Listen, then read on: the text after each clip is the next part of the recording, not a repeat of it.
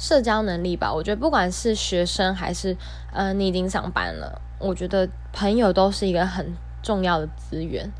而且有些行业真的还蛮看重人脉的，就是你如果人脉不够，就是你的交友不够广的话，你很容易输在起跑点上。我觉得有些行业是这样。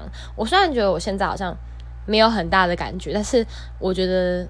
我从现在就会觉得有这个意识感，就觉得说，嗯，社交能力是很重要的。但是我觉得刻意去营造你的那个交友圈也不是很好，因为其实如果你是很刻意的去交朋友，其实你会很明显吧？我觉得会很感很很明显感觉出你这个人就是有点在迎合别人。